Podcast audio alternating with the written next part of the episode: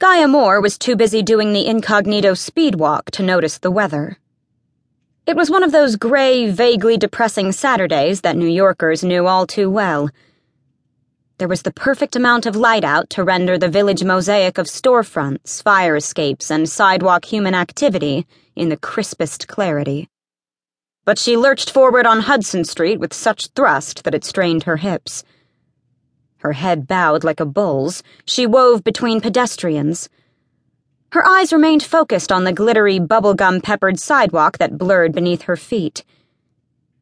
This was not the time to get distracted by the usual leather faced homeless clump of a human or some smiling lipsticked tranny.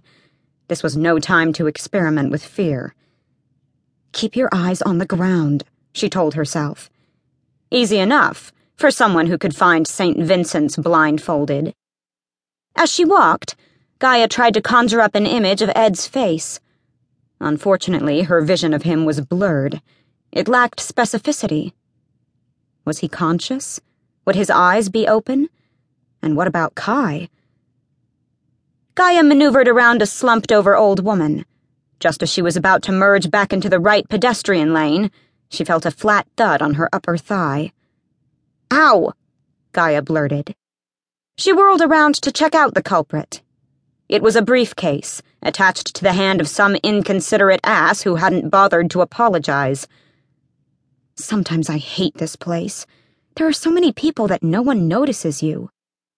Gaia started walking again and was struck by how slowly she was moving. Am I procrastinating?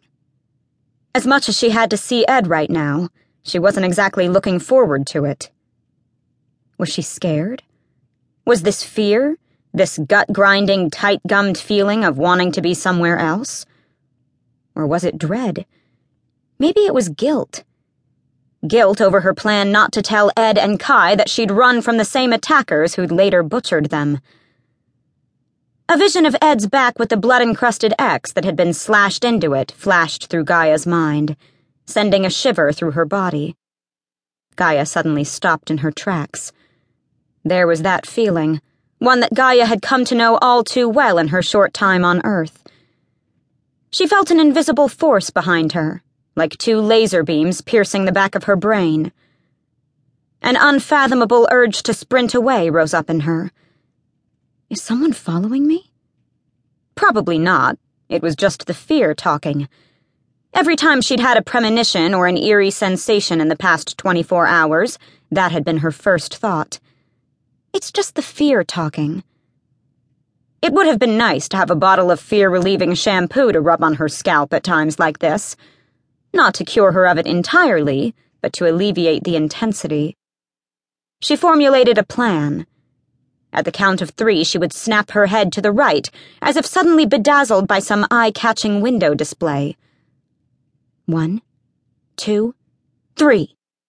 She stopped on a dime and turned. Out of the corner of her eye, she saw a blur stream to the left and disappear. Whoosh! Had it been a figment of her imagination? She quit feigning interest in the window and full on stared down the street behind her. Nada. Just some hipster couple moseying along, pushing a baby carriage. Gaia moved on, picking up the pace. Please, not now. Her spine felt tight. She felt like she needed a massage. Turning onto 11th Street, Gaia speeded up to a shuffle jog. This was the home stretch. She took a wide looping swath and looked down the block behind her, trying not to be blatant about it.